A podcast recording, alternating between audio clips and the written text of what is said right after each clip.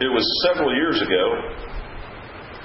Don't know how many to be exact, but sister in Christ came to talk to me, and it was such that conversation dealt with frustration on her part, uh, maybe with her own spiritual life, but maybe the way she was addressing it, it was about the congregation that we attended together and where I was preaching at the time it boiled down to it is that I just really wonder, as she said, how many people just really believe.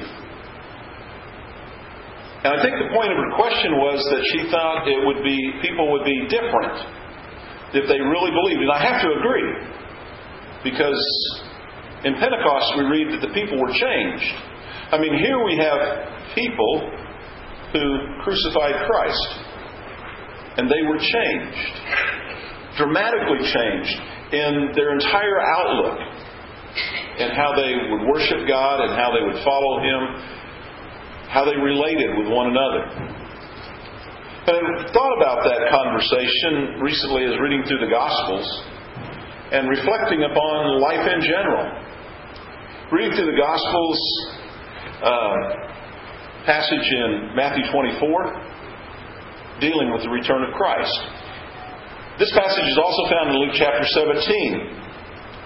Um, Jesus says in verse 36 of 24, Of that day and that hour no one knows, not even the angels of heaven nor the Son, but the Father alone. For the coming of the Son of Man will be just like the days of Noah.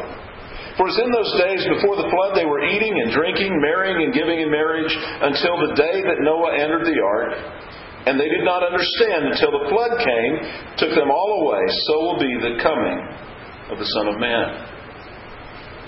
I was thinking about that, and I thought to myself, life really doesn't change a whole lot. That's why you'll hear me often say that the emotions that we have today, they had thousands of years ago.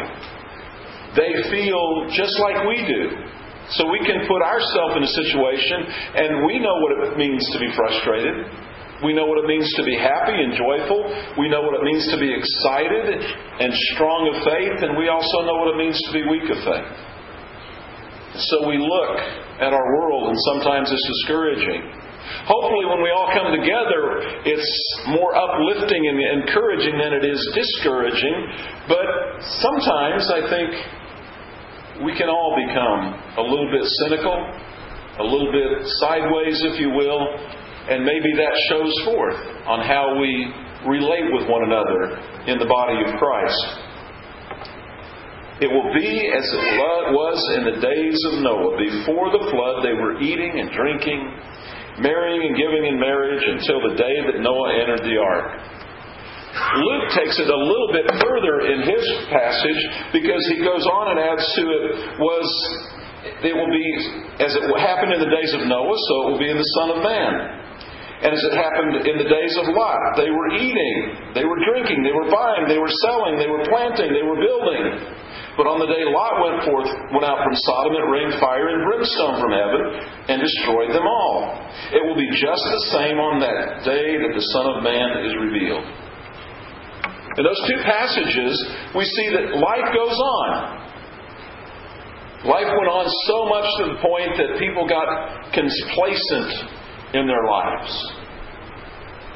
And they just lived their lives day to day, get up in the morning, eat breakfast, go to work, come home, go to bed, eat supper, go to bed, get up, eat breakfast, go to work, come home, get, go to bed, to work to home, to work to home, to work to home buying and selling, eating and drinking, marrying and giving in marriage, and going all around through life without a thought in the world of tomorrow.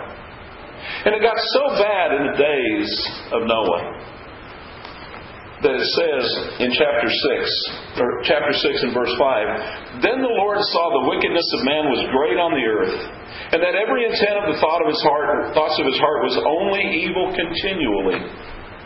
Now keep that thought in mind because we're going to contrast it in a little bit with another passage of Scripture.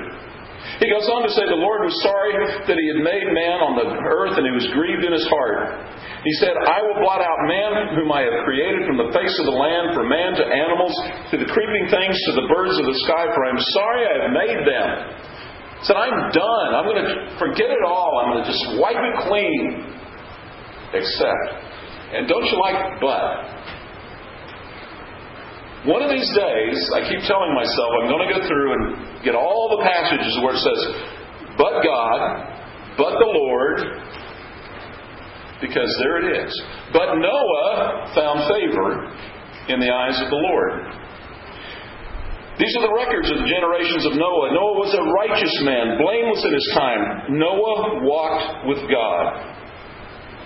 Now think about it for a moment. As I started doing my preparation and my thinking along this, I just drew a line on a piece of paper, divided it in 10 parts. This is not the most accurate graph, I know, but what I did was I tried to plot out approximately where the generations fell, starting with Jared, who lived, I think, 962 years. And when his son Enoch was born, I think he was 185. And then Enoch had lived 65 years, and then Methuselah was born, and Enoch lived another 300 years, and he died. Well, he didn't die, he was taken by God. He walked with God. Keep that thought in mind as well. And Lamech was born to Methuselah at 182, I think it was. And then some years later, Noah was born to, to Lamech. We had five generations there Jared, Enoch, Methuselah, Lamech, and then Noah. And four of the five generations coexisted because they lived a long time. Enoch was the one who didn't live very long. But he didn't die. He walked with God, for he was taken. And it says here in Noah that he was a righteous man, blameless in his time. Noah walked with God. Now, I'd like to know a little bit about how Enoch walked with God, but don't you know that there were some stories? Noah was, didn't know his great grandfather Enoch, but he knew about him because families talk. You have your genealogies. You, you talk about the family history. And don't you know that Jared and Methuselah and Lamech were talking about Enoch? And maybe that's what motivated Noah to live different than his peers that he walked with God, as Scripture tells us. Anyway, God tells Noah what he's going to do. He's going to, the world's corrupt. I'm summarizing, if you will. The world's corrupt. I'm going to destroy all flesh on the earth. Make an ark of gopher wood with rooms and covered inside and out with pitch. He tells him the size of it's supposed to be. Behold, I am bringing I, even I am bringing a flood of water upon the earth to destroy all flesh, in which is the bread of life. Uh, from under heaven, everything that is on earth shall perish. But I'll establish my covenant with you. I don't know what Noah's thought was when God said, I'm going to bring a flood. Up until that time, they didn't know what rain was. They didn't know what floods were. Today, when you tell somebody about a flood, they're going to know about it. They've had experience.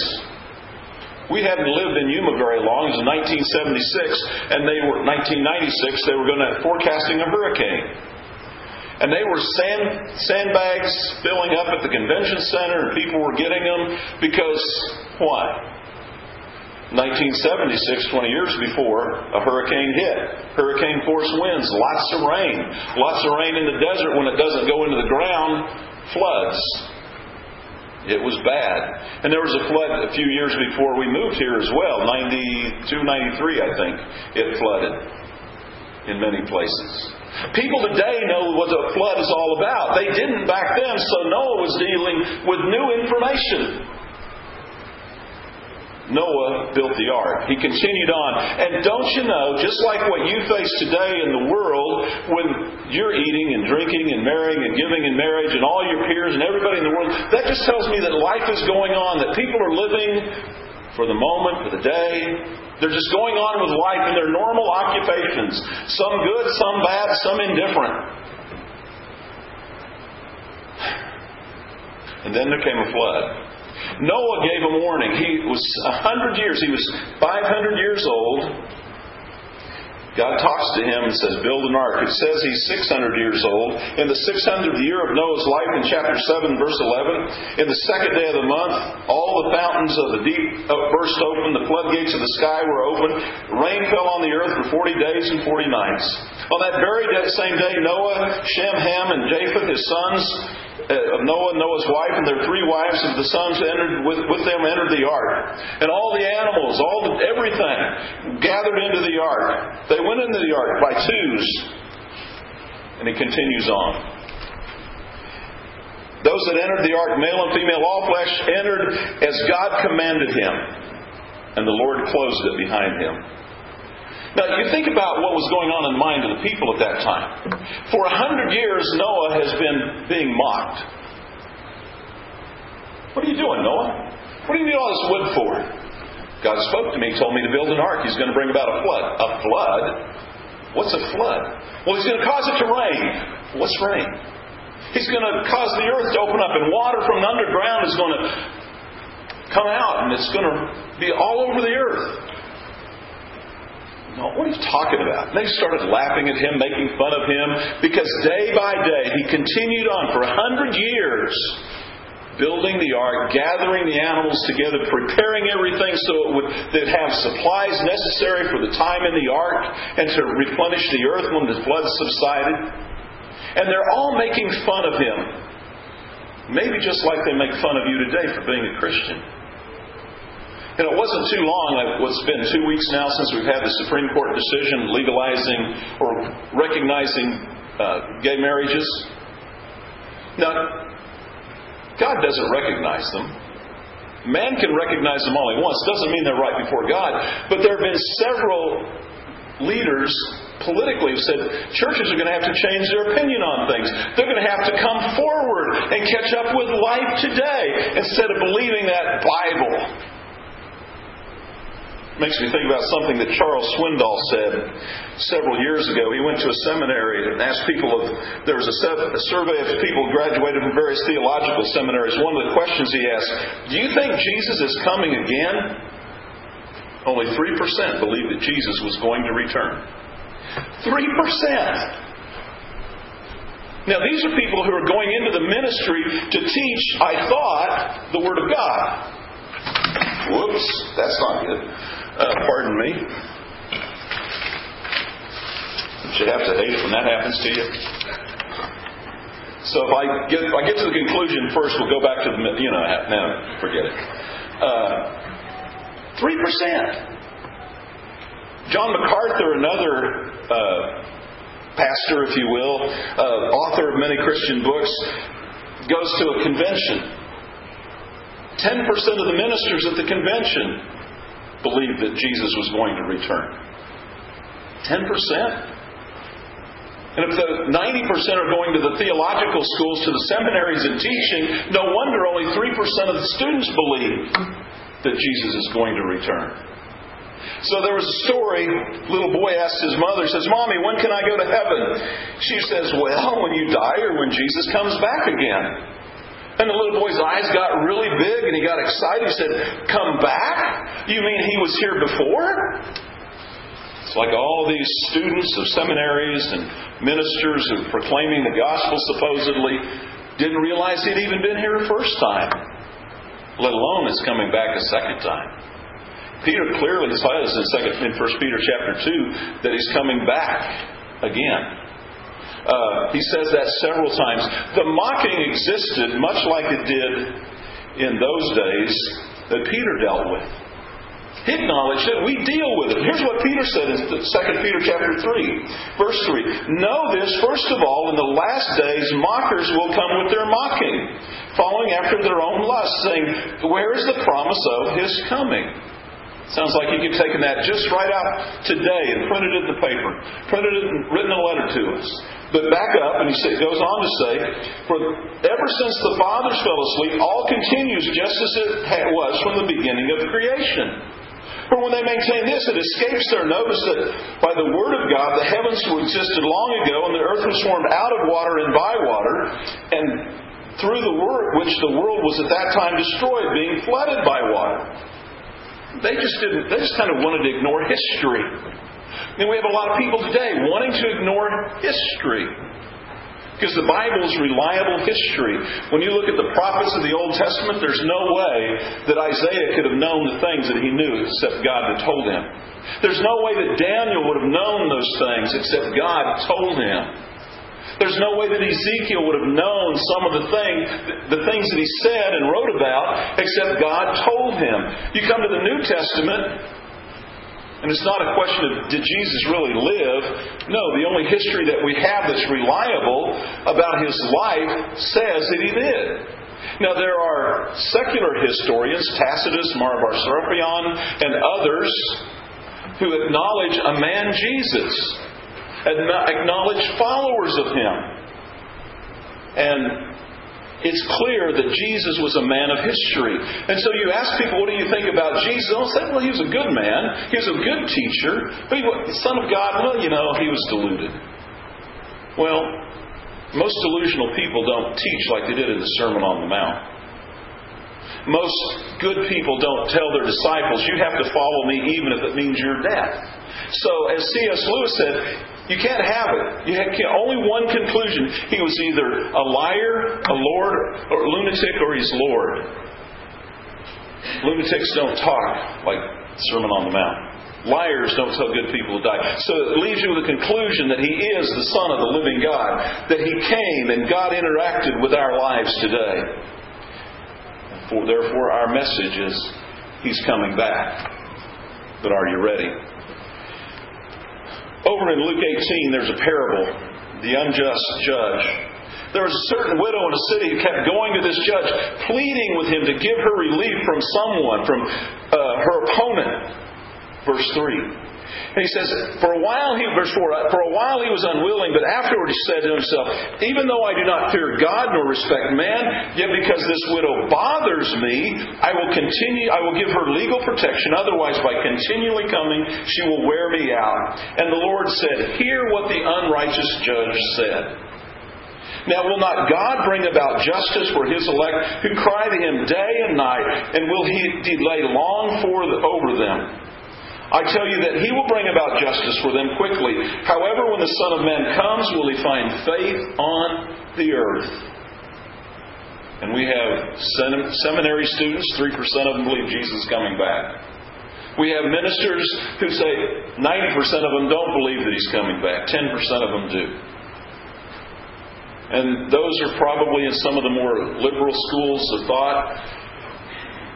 But I wouldn't be surprised that within churches of Christ we have some who might question some of those same things because they question other things of Scripture.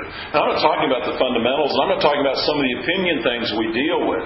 And I know I'm painting with a broad brush, but I just know human nature. And if it's out there in the world, it doesn't take long before it filters into the church that Jesus died for as well as it was in the days of Noah. The thoughts of men's mind were on evil continually. Well, now we fast forward. Let's go into the New Testament and find some encouraging words there. Because what's going on? It was on Pentecost. Fifty days after Jesus had been raised from the grave. He had been crucified. And on that day, in Jerusalem, a day of celebration. Jews from all over. William Barclay, not William Barclay, but Josephus, I think it was, claims that the size of Jerusalem population wise was anywhere from maybe a low point, an average daily population of 50,000, to maybe on the festival days of 250,000 and above. And Josephus would even say that at one point in time, at the destruction of Jerusalem in AD 70, that there were 1.1 million Jews in Jerusalem that were killed. Now, so I will just take the lower number of, say, 300,000, roughly, on Pentecost were in Jerusalem that day. They had come for the Passover, and they've stayed over longer for this celebration day, the Feast of Harvest, the Pentecost. And now it's time the Spirit of God has been poured out. Peter and the rest of the apostles, empowered by the Holy Spirit of God, are preaching. And they go on. And here's what they say. Men of Israel, listen to these words. Jesus of the Nazarene, a man attested to you by God with miracles and wonders and signs, which God performed through him in your midst, just as you yourselves know. And he could have been pointing his finger, just as you know. And what did they know? Jesus before Pilate. Pilate comes out and says, What are we going to do? You know, I know it's custom, fellows, to turn somebody loose. Well, you want Jesus or someone else? And they said, Give us Barabbas. You want Jesus or Barabbas? This rebellious, murderous cutthroat who's worthy of death, or this Jesus who taught in your synagogues, who taught on the side, on the highways and the byways, on the seashore, on the. You want him?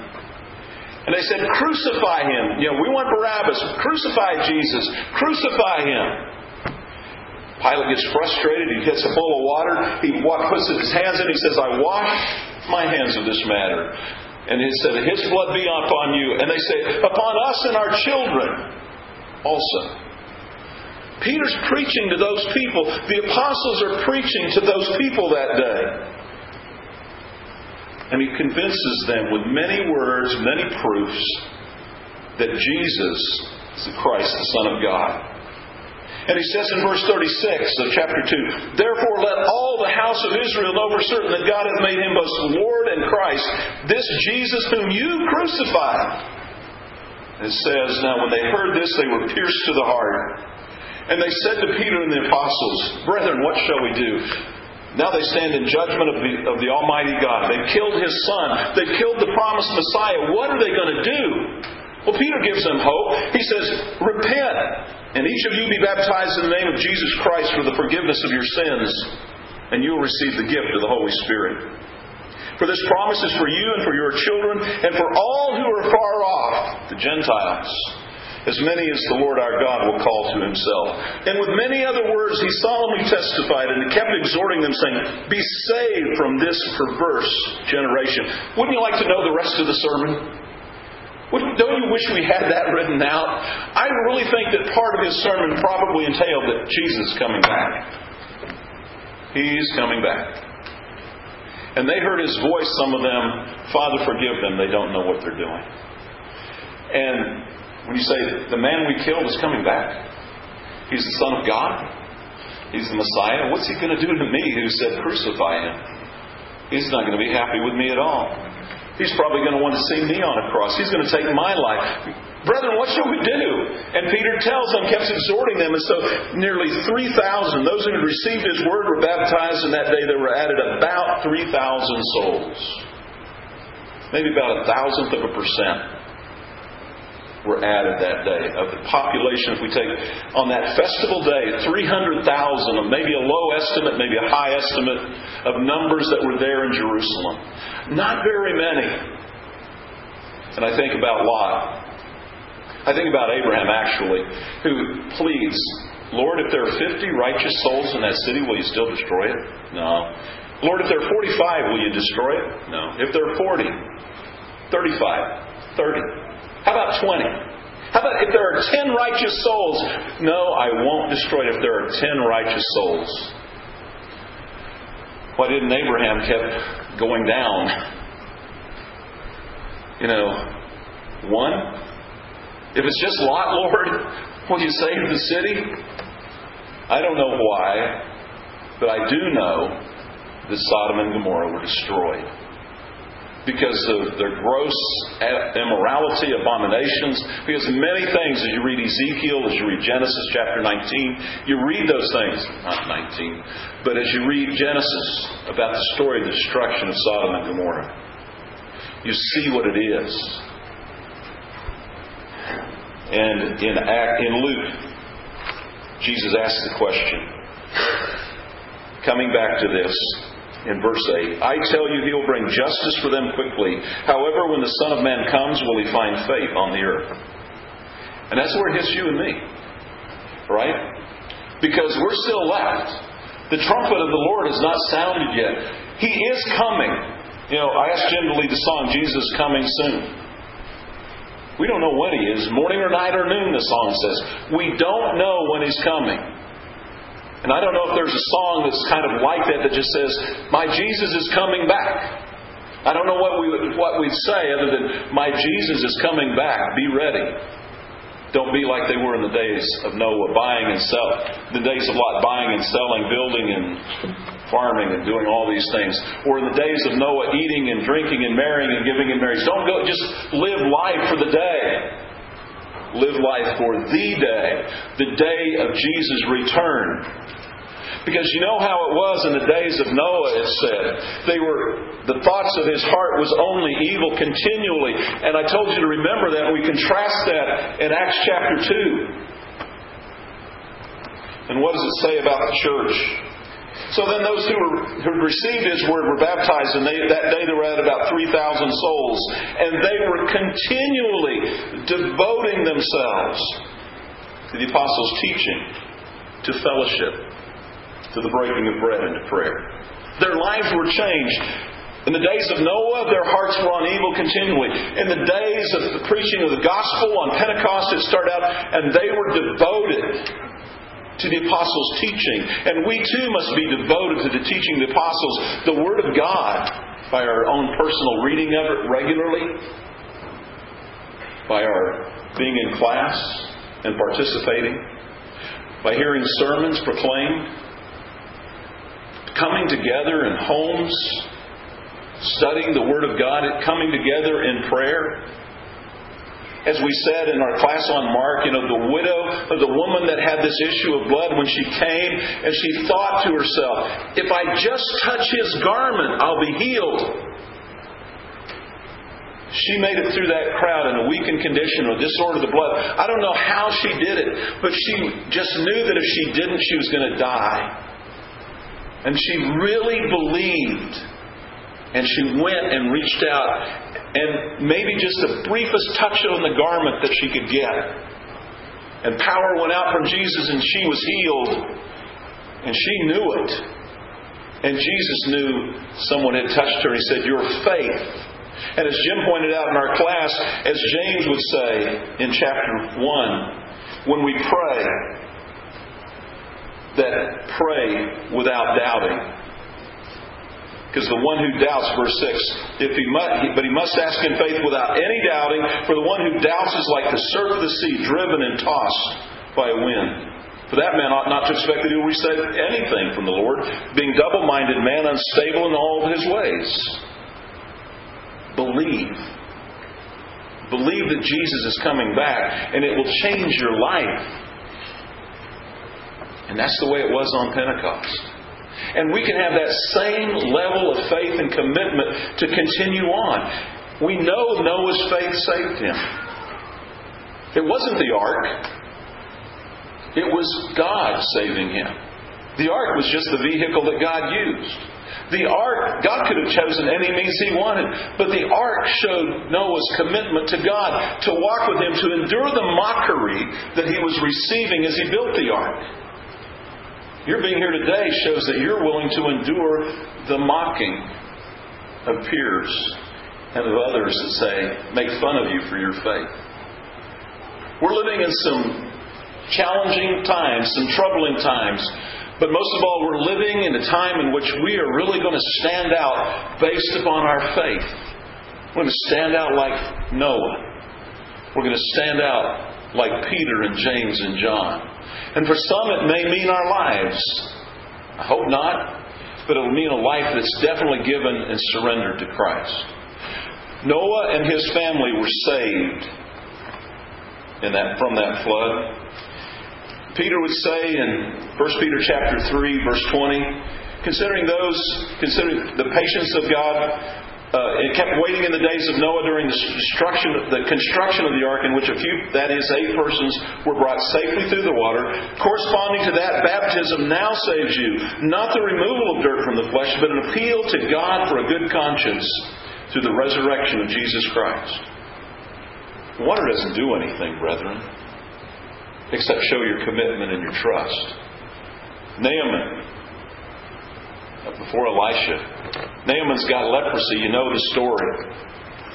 Naaman's told by Elisha, Go dip yourself seven times in the Jordan. And Naaman walks away thinking, That dirty, stinking Jordan. I'm embellishing, I know. But it would be equivalent to that, right? The waters in Syria, the rivers in Syria are much better than that Jordan. And so his servants, if he had told you to do something glorious, would you have done it? Oh, okay, yeah. His servant saying, Humble yourself, master. Just do it. And I, I really believe that Naaman was just not fully in it with his heart. He said, Okay, I'll do it. Enough faith to say, I'll do it. And that first time he goes in and gets all wet, he comes up, still sees the leprosy on him. Second time, he's third time, sixth time. Just think, it's only one more time. I just as well complete it. He goes down that seventh time, and he comes up and he looks and he's clean.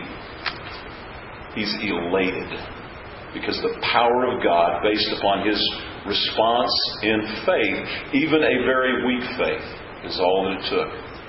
If you have the faith, the grain of a mustard seed, Jesus said you could say to this mountain, be moved and cast in the sea, and it'll be done. Build on faith. And we'll see our congregation grow. We'll see our members grow in faith and in knowledge of the Word of God and people will flock to the, to the central because we'll be sharing the gospel with them. My Jesus is coming soon because it's time.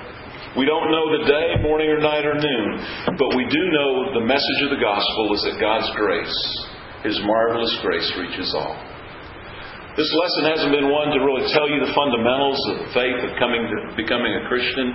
It's just been one designed to say, stop living day by day, marrying and giving in marriage, eating and drinking, buying and selling, sowing and reaping, whatever you want to call it. It's today that we get serious about our faith. If you stand subject to the invitation of Jesus, whether it be to put him on in baptism, or whether it be to rededicate your life to Christ, or come seeking prayers of the church for your strengthening, for your encouragement, or something you're dealing with, please come to Jesus. Well, together we stand and we sing.